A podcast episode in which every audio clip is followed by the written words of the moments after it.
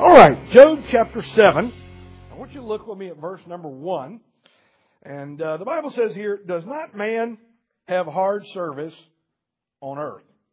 Are not his days like those of a hired man?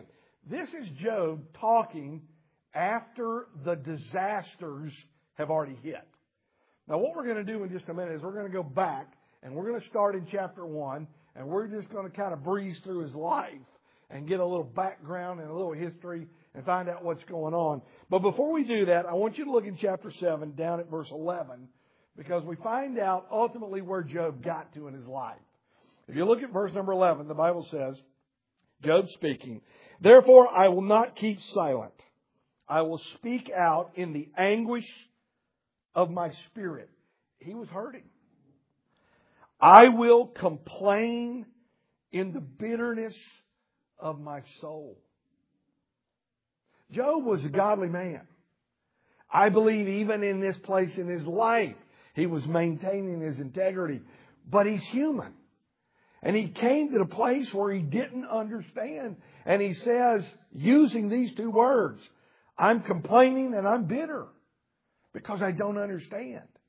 So notice what he says in verse 12. Am I the sea or the monster of the deep that you put me under guard? When I think my bed will comfort me and my couch will ease my complaint, even then you frighten me with dreams and terrify me with visions so that I prefer strangling and death rather than this body of mine. I despise my life. I would not live forever. Let me alone. My days have no meaning. Look at verse 20. If I have sinned, what have I done to you, O watcher of men? What have you made, why have you made me your target? Have I become a burden to you? Why do you not pardon my offenses and forgive my sins? For I will soon lie down in the dust. You will search for me, but I will be no more. Job said, I prefer death than living in this body I'm in. I want to die. Now, who is he talking to when he is saying this? Does anybody know? It's not one of his friends because they haven't said anything yet. He's talking to God. You remember last time one of the things that we found was that with Moses, with Elijah, with all these people, it's okay for you and I to be honest when we talk to God. Think about it. God already knows everything about me anyway. And, I've told you this before, using our terminology, you can't brown nose God. It don't work. Because He knows everything. You, you can't be two-faced to God. Because He already knows. That's why in Philippians 4, He says, don't worry about anything, but in everything, let your request be made known. Just tell me what's on your heart. We've studied this many times. Who does prayer help? Who is prayer for? God or us? It's for us. God don't need it. God doesn't pray. Did you know that? Jesus prayed when he was here, but the only reason he did was to show us how to do it. He didn't need to pray. He was God. Think about it. God praying to God. He didn't need to do that. He was showing us why. Because when you and I are honest with God and we pour out our heart to God, it helps us. You ever been frustrated with God? You ever been mad at God? You probably all have at some point. You may not want to admit it, but if you really believe God's in control of everything, that means whatever has ever happened to you, He was in control of it. And at some point you probably said, if not out loud, at least inside of your heart, God, why did you let this happen? I don't understand this. But you know the great thing is, that's okay. And every one of these people we've looked at, every single one of them did that when they talked to God. And not one time did God ever get mad because they did that. In every single situation, He comforted them. Look, if He's going to get mad, He'll just go ahead and get mad because He already knows it before I say it. But He knows I need to say it. That's what Job is doing. He said, I'm complaining. Look, he said, God, if I have sinned, then why don't you show me what I've done? I don't know what I've done. And why won't you forgive me? Why won't you pardon my sin and, and, and forgive me? Meaning, forgive me and take all this bad stuff away. Let me go back to being happy again. Here's the deal. God didn't do any of this. But Job didn't know that. So, let's go back to chapter 1. And real quick, let's find out what happened. Because I think it's very important for you and I to realize sometimes life becomes unlivable because of difficulty. So let's examine, first of all, through the life of Job, where does difficulty come from? Now, in um, the little booklet that I wrote, we went through the life of Job. There are actually five chapters on this whole story. Obviously, in 35 or 40 minutes this morning, I can't take you through all of those. Um, it's on our blog website. We're actually going to have it printed in a little Bible study booklet. But it goes through in the series that I did. We talk about six or seven different reasons why God allows difficulty into our lives. I don't have time to go through all of those today. What I do want you to see though is where the primary source is. Because if you and I realize where the real source comes from, then we don't blame the wrong person. Which is what happened with Job. And you'll see when we're done, at the end of the book, God finally does stand up and, and say, Job, I've listened to you for 40 chapters. I got to say something. And we'll look at that in just a minute. Look at Job chapter 1, verse number 1. First of all, let's look at the background of Job himself. Look at his character, verse 1. In the land of Uz, there lived a man whose name was Job. This man was blameless. That means there was nothing about his character that you could find that was a flaw. That's what the word means. I don't know that I know anybody that, that I can say that about today. But this guy evidently was like that. He was blameless. And he was upright. Everything was above board. He didn't cheat. He didn't skimp. He didn't cut corners. He wasn't unethical. He was blameless and above board. The next two things explain probably why. He feared God and he shunned evil. He was more afraid of God than he was anything or anybody else in life, and he hated evil. He abhorred it. That's what the word means. He stayed away from evil like the plague because he knew it would ruin his life. Now, that's his character. I want you to look at his family. Verse 2. He had seven sons and three daughters. Dude, he beat me. And he owned 7,000 sheep, 3,000 camel, 500 yoke of oxen, 500 donkeys, and a large number of servants. He was the greatest man among all the people of the East. Notice it didn't tell us how much money was in his bank account. Because back then, the stuff they just named, the thousands of things he owned, that was their money.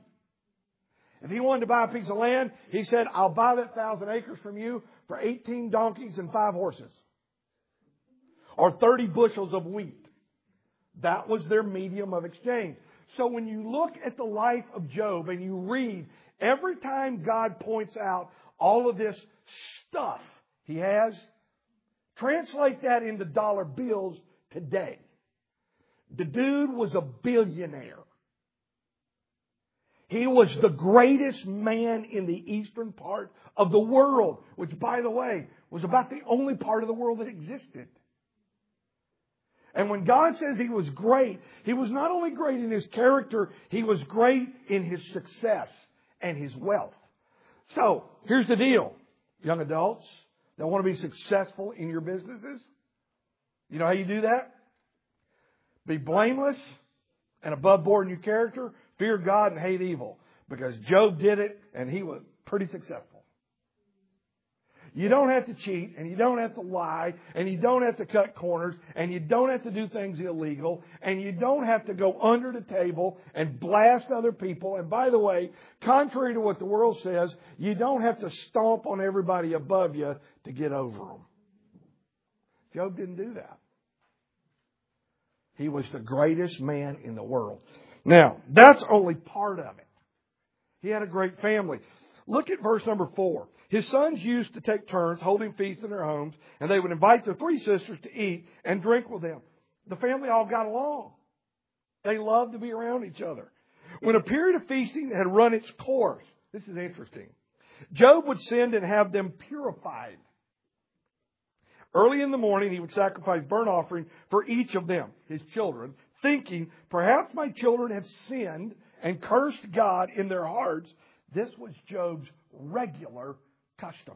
You know what he did? The Bible doesn't say that all of Job's kids and all their families were perfect. Nowhere, by the way, does it say that his kids had the same character or description that God gave of Job. But he still loved them.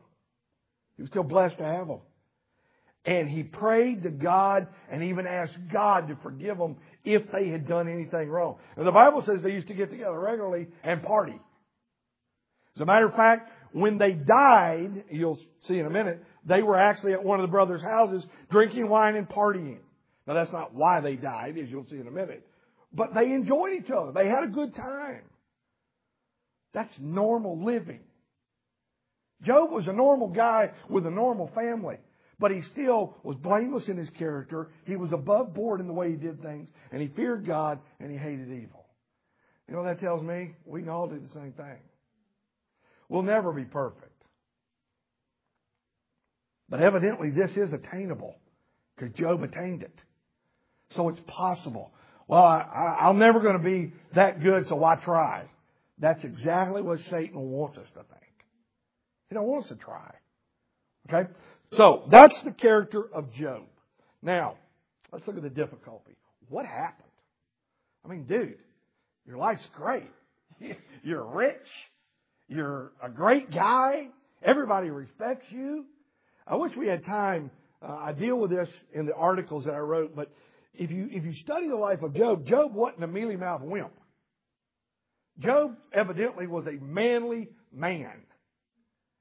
Because before his first buddy talked, he said, Before I say anything, I want to ask, if one of us says something, are you going to be quiet and listen, or are you going to get angry at us?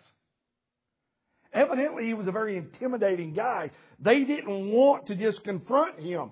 It says, by the way, when his three friends first got there, they saw him, they sat down, and never said a word for seven days. I think part of it was they were afraid to. This was a powerful man, a man's man. So you can be all of these things, gentlemen, and be a man. You can stand up for what's right. I tell young people all the time, it takes much more courage and a lot more guts to stand up in the world and do what's right than it does to jump in with everybody else and follow the crowd and just do wrong. Try standing up for God where you work when nobody else does. Just mention His name. See how much courage it takes. A lot. Job was like that. So what happened? Well, same thing's going to happen with us. The devil's going to get mad. Look at it.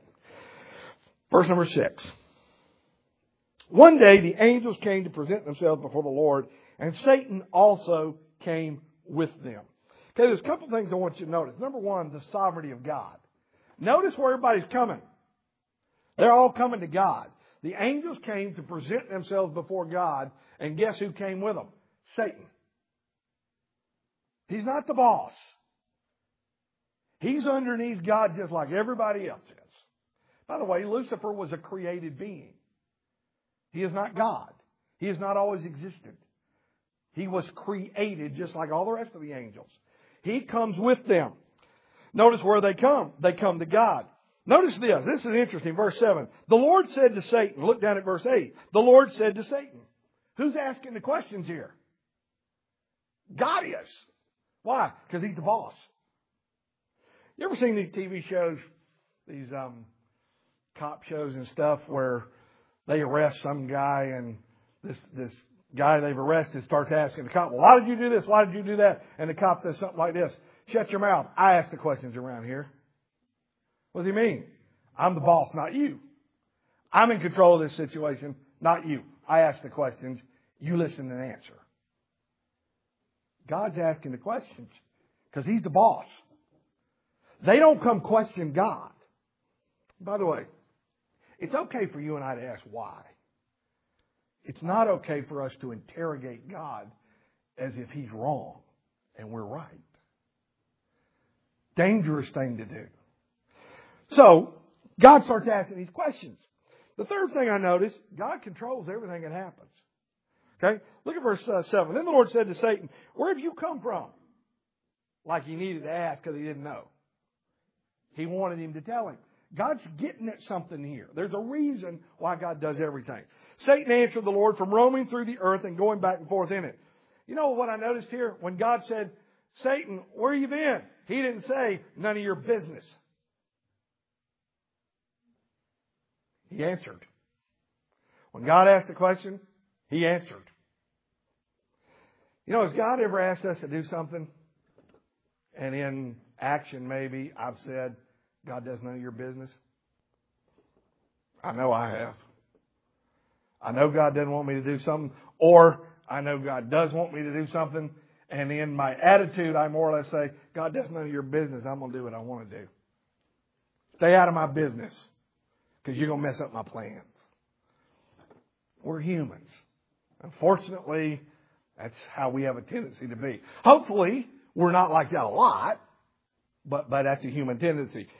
Satan didn't have that problem. He said, I, have been going through around the earth. Notice he didn't bring up Job. So God did, verse 8.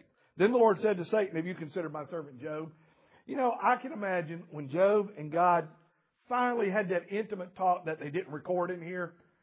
I can imagine when Job found out God's the one that brought it up, he probably said, Oh Lord, why did you do that? Why, why couldn't you say, have you considered my servant Jehoshaphat or something? Why did you say me? And you know what the answer would have been? Because I trust you. Man, what a compliment. I brought you up because I trust you. I know you can go through this and you won't cave in. Yeah, I could have brought up Jehoshaphat, but he'd cave in the first five minutes. What a compliment. And, and it's no doubt because he was blameless. He feared God. He shunned evil. He was a man of character. So he keeps going. He said, Have you considered my servant Job? There's no one on earth like him. Man, how would you like for God to say that about you? In the positive sense. I'm sure he's probably said that a lot of times about me, but it probably wasn't in a positive sense. And there's nobody like him. I can't get him to do nothing I say. There's no one on earth like him. He's blameless. He's upright. He fears God and he shuns evil.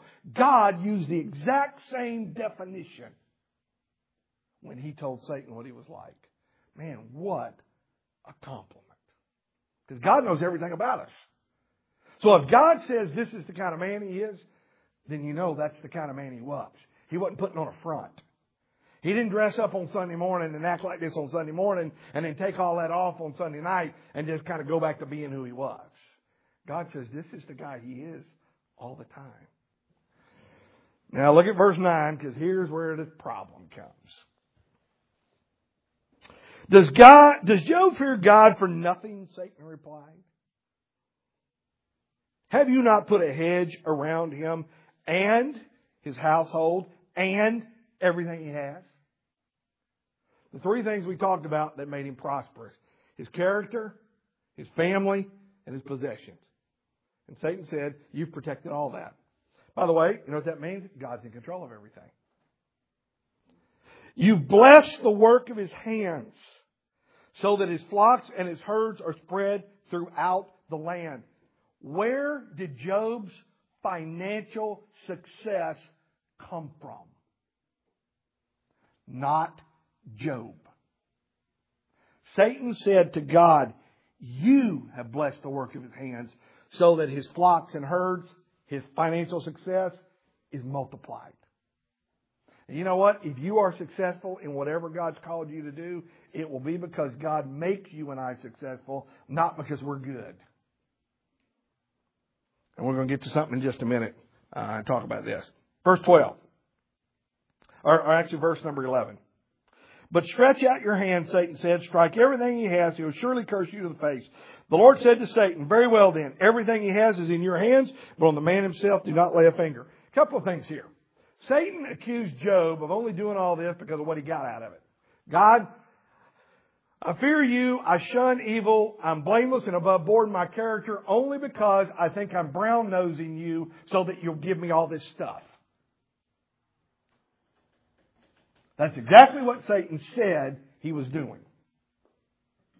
So he said, since that's why he does it, take all that stuff away and he'll stop being like that.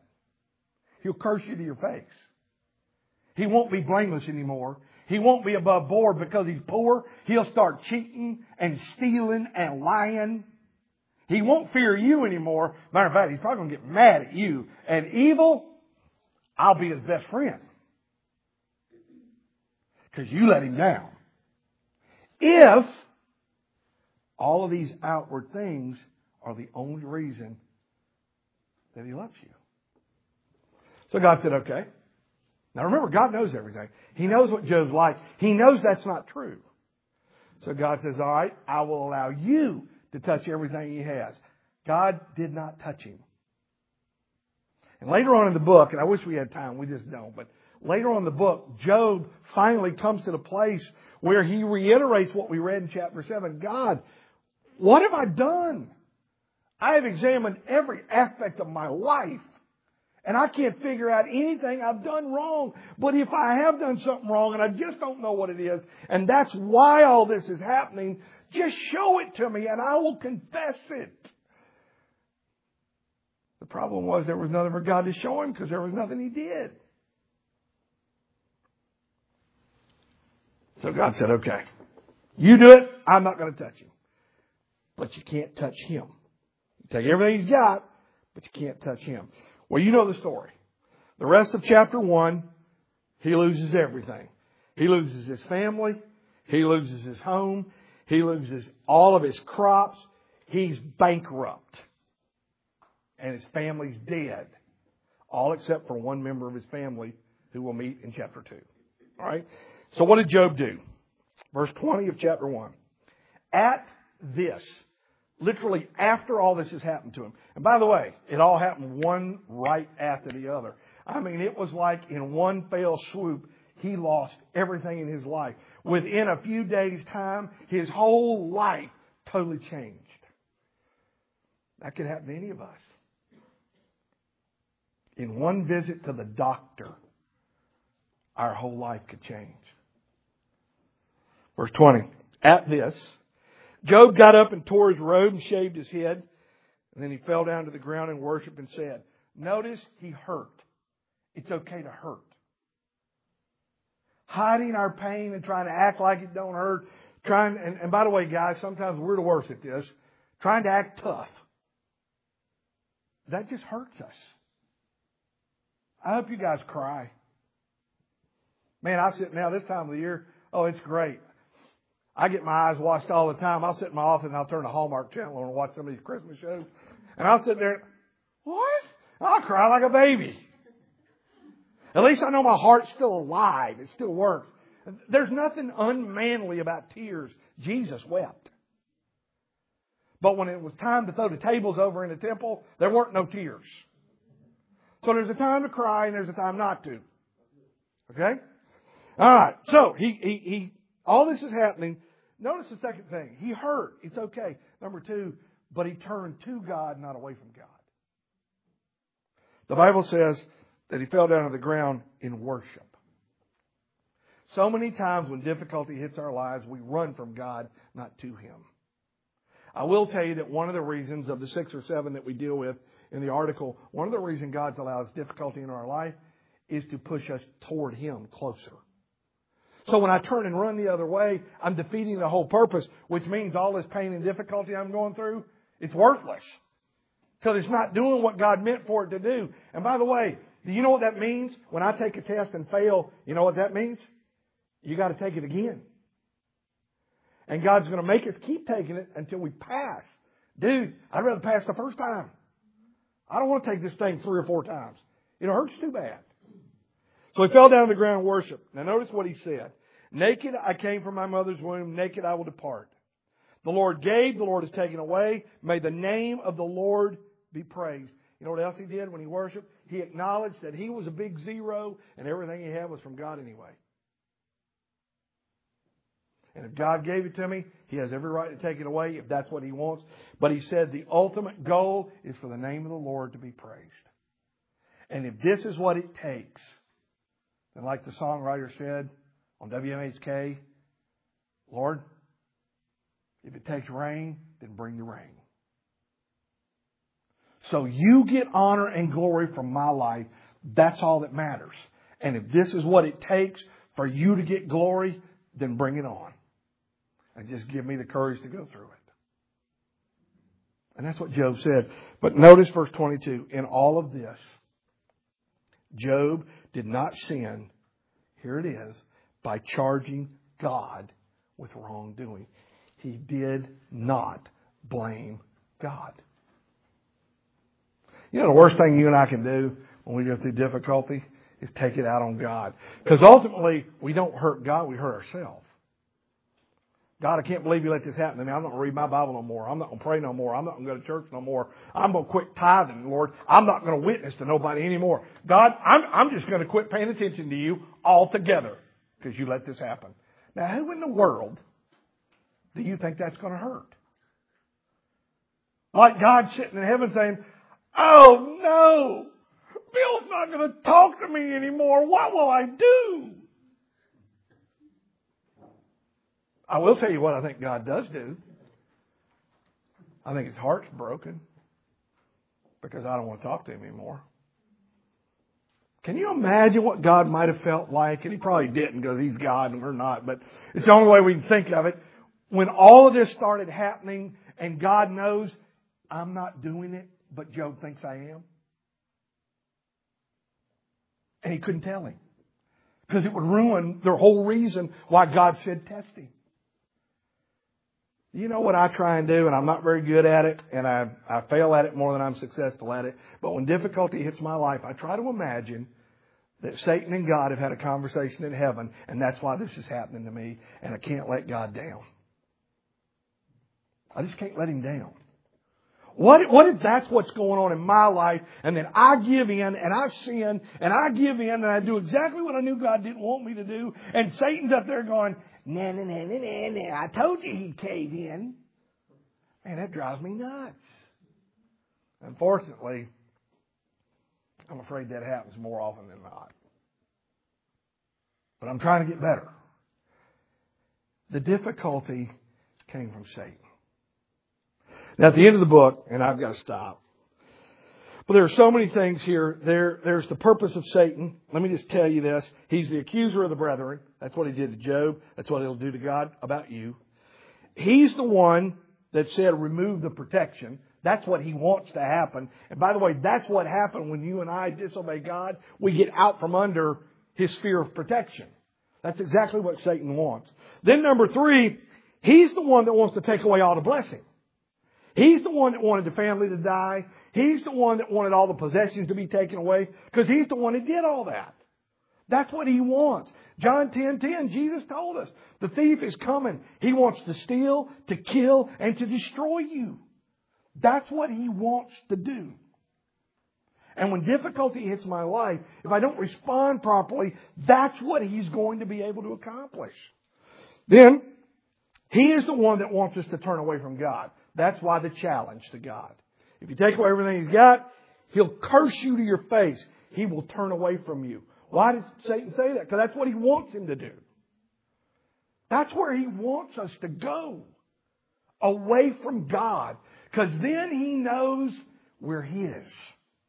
He can get at us. We're out from under that hedge of protection. And then the tragedy got worse. I thought it was interesting that uh, in chapter 2. Look at verse number 3. Then the Lord said to Satan, Have you considered my servant Job? Here we go all over again. Satan tried the first time, it didn't work. God's winning. So he says, There's no one on earth like him. Same thing, except he added something. He's blameless and upright. We're in verse 3 of chapter 2. A man who fears God and shuns evil. But notice the next phrase. He added one and he still maintains his integrity, though you, Satan, incited me against him to ruin him without a reason. You, Satan, have tried to get Job to turn on me by causing him to think I'm the one doing all this without a reason. Ultimately, toward the end of the story, that's what Job begins to kind of contemplate. Because he keeps saying, God, why, why don't you stop all this? Insinuating he thinks God is the one that's doing it and he doesn't know why. So Satan almost accomplishes what he wanted. Job, God's doing all of this to you without a reason. Because after all, you're a good guy. You don't deserve this. By the way, you know the worst thing that's ever happened to the United States of America? One word. Entitlement. We think we deserve things. And by the way, it, it's not just the welfare program. It, it's all the way down to our own individual concept of life. Well, I don't deserve to live like this. Well, how do we deserve to live? You know the answer to that is? A whole lot worse than we do. We don't deserve anything. And Job is trying to be convinced to say to God, I don't deserve this. But he wouldn't. God said he maintained his integrity. Man, what a guy. I can tell you, I wouldn't have. There was no way if all that started happening to me and I didn't know what was going on. That, well, first of all, I wouldn't have been the man Job was anyway, so that would have been normal for me. Then we come to the end of the story, and I wish I had time to go through the whole thing. I don't. But you know the point. Job destroys everything, or, or everything's taken away by Satan. Go to the end of the book, and we're going to stop. Beginning in um, chapter 4 and going all the way through chapter 31. You go all the way through all those chapters. Those are his three buddies in Job having a conversation. By the way, they weren't really friends. Now, now don't, you know, as I, as I went through this, I began to realize I don't, I can't really blame those guys because I probably would have thought the same thing. I mean, who would have ever in a million years imagined that Satan and God had a conversation and what was happening to Job was happening because of what happened in that conversation? I mean, they never heard that before. I mean, you know, we got the book. We, we read what happened. They didn't have that.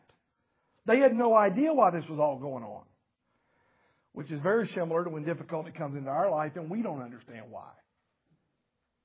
Job went through chapter 4 through chapter 31 or 32 of these guys, 33, 34. He, these guys all telling him, you've done something wrong, but I, I, I don't know what I've done. Well, maybe it's this. And so they spent all these chapters guessing at all these things he could have done.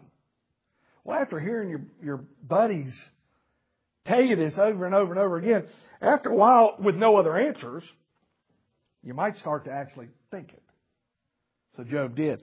I thought it was interesting, but when you come to chapter, um, let's see here, chapter 32, there is a fourth guy that shows up. His name is Elihu. He evidently was younger than the other guys because it says in chapter 32 um, and verse 3 it says he was angry with the three friends because they had found no way to refute Job and yet had condemned him. He said, you guys are condemning him, but, but you don't, you haven't come up with a reason why. Uh, and then he tells Job, he says that I'm younger than all of those that were before me. And so that's why I waited to say anything. And then he spends chapter 32, 33, 34, 35, 36, and at the end of those chapters, you know what Elihu basically does? He reminds Job of how great God is. Period. He doesn't accuse Job of anything. He just reminds Job of how great God is. And in one passage says, can any human being be perfect compared to God? And of course the answer is no. So Job, whatever reason God has, it's a good reason. Don't blame God. Then in verse 38, or chapter 38. Job, by the way, Job doesn't speak again after Elihu talks. Verse 38. Look at chapter uh, 38, verse 1. I want to read you this. Then the Lord answered Job out of the storm. Finally, 37 chapters. God's finally going to tell Job what's going on.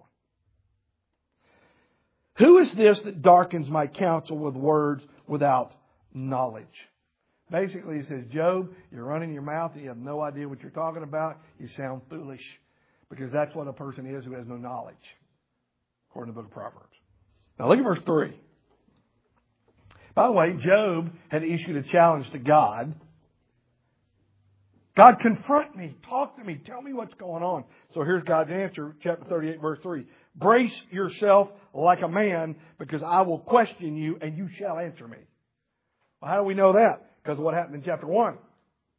God asked the questions, and everybody, including Satan, did answer. So God tells Job, brace yourself like a man, because I am going to ask you some questions and you will answer me. By the way, it's interesting. If you keep going, um, there's a couple other places in here where he actually says the same thing. He tells him to brace himself. Oh, chapter 40, verse 7. Uh, verse 6. Then the Lord spoke to Job out of the storm again. Brace yourself like a man. I'm going to question you and you will answer me. And then he says in verse 8, would you discredit my justice? Job, are you telling me that you think I'm wrong? Would you condemn me to justify yourself? My goodness. You know why that was so shocking to me? I'm afraid I might have done that sometimes myself. Actually condemning or arguing or disagreeing with God to justify myself. You know the easiest way for us to figure out what that is? Have you ever done something that you knew was wrong, but you came up with a reason why in this case it was okay? You justified doing wrong because you really wanted to do it. I think we all probably have at some point. That's kind of what he's talking about here. But then notice what happens. He keeps talking to him in chapter 40. Look at chapter 42. Then Job replied to the Lord, I know that you can do all things. No plan of yours can be thwarted. Man, what a promise.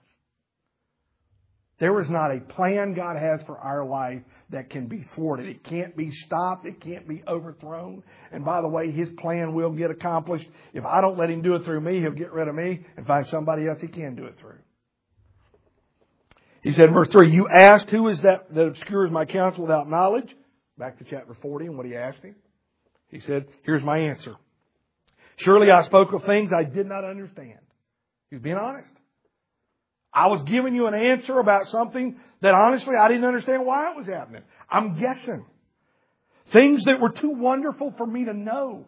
How could I have ever imagined that something as big as what went on in that conversation in chapter 1 between you and Satan would have ever happened about me. It's something that I didn't understand, and even when you told me it was too wonderful for me to even comprehend. I can't even imagine in a million years that you would have chosen me for this. By the way, I believe a sign of his humility. All great, strong people have one main characteristic. At the core of their being, they're really humble. And then he says this, verse 5. My ears had heard of you, but now my eyes have seen you. You know what? That's revival. You know what Isaiah said in Isaiah chapter 6? The Bible says, in the year that King Uzziah died, I, Isaiah, saw the Lord high and lifted up. And Isaiah said, as soon as I recognized who God really was, he said, I abhorred myself in dust and ashes and said, I'm unclean. I don't deserve to even live. Notice what Job said in verse 6. Verse 5, my ears heard, but now I've seen you. He said the same thing Isaiah did. Therefore, I despise myself and repent in dust and ashes. Do you know when Christianity becomes powerful? It's when in your life and mine, we live our lives not just because we've heard about God, but we personally have experienced Him. We know who He is. We've seen Him. He's real to us. As long as all that's ever happened in my life is that I've just heard about Him. And if you go to church every week, you're going to hear about Him. But if that's all we ever get, and we never really see Him active in our lives, then all we become is a bunch of religious people. And you end up with a, a country like we've got now. Highly religious, very little spirituality. It's because we've heard about Him. But personally in our lives, we don't see Him anywhere. Job said, Now I've seen you. I know you're active in my life. Notice what God said. Verse 7. After the Lord had said these things to Job, he said to Eliphaz the Temanite, I'm angry with you and your two friends because you've not spoken to me what was right as my servant Job had. Remember all the things Job said? God said Job spoke right. You know why? Because he was honest. The other guys weren't. Notice what he said in verse 8. So now, now he's talking to Job's friends. Oh, this is pretty cool. So now take seven bulls and seven rams and go to my servant Job and sacrifice a burnt offering for yourselves. My servant Job will pray for you and I will accept his prayer and not deal with you according to your folly. You know what literally is happening here?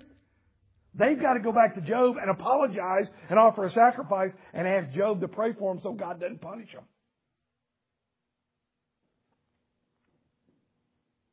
Unbelievable.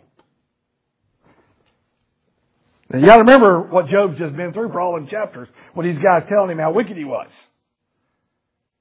But remember, Job is a blameless man and he's upright and he fears God and he hates evil. So how is he going to respond?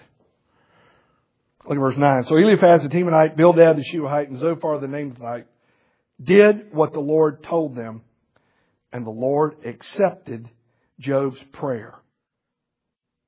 Job must have prayed for him. And after he did, after Job did the right thing by treating them properly, look at verse 10. After Job prayed for his friends, the Lord made him prosperous again. Don't miss it. It wasn't until after he prayed for his friends. It wasn't about Job. To Job, it was about them. And that is the crux of life for a true believer. It's not about me. It's about everybody God puts in my life. And that's very, very difficult for us to think about. Because when life becomes unlivable, you know who we're thinking about? Us. And by the way, you know the end of the story. The Bible says that when Job was done, God gave him twice as much as he had before. What does that mean? He maintained his character and he was twice as rich. Dude. I wish you lived today. I'd like to borrow some of that. Could you contribute to our ministry? We'll take 45 goats. That'd be fine. Oh, we need some pigs. Right, babe? We need some pigs. We got to have some pigs. Okay? All right. I hope that um, as we've talked about these people in the Bible where life becomes unlivable, that if, if nothing else, we've realized that we're all human. And life can be difficult. God does have an answer for everything. God loves us more than we'll ever love ourselves. And, and we're not the only ones that go through stuff like this. But God is still always the answer, and He is real. And He will help us, okay? Let's pray. Father, thank you for loving us, and thank you for helping us. Lord, we can only wish that it would be said of us that we were blameless and upright and that we fear you and we hate evil. Lord, help us this week to be like Jesus. Forgive us for when we're not. And thank you for loving us in spite of who we are. May people see Jesus in our life in Jesus' name.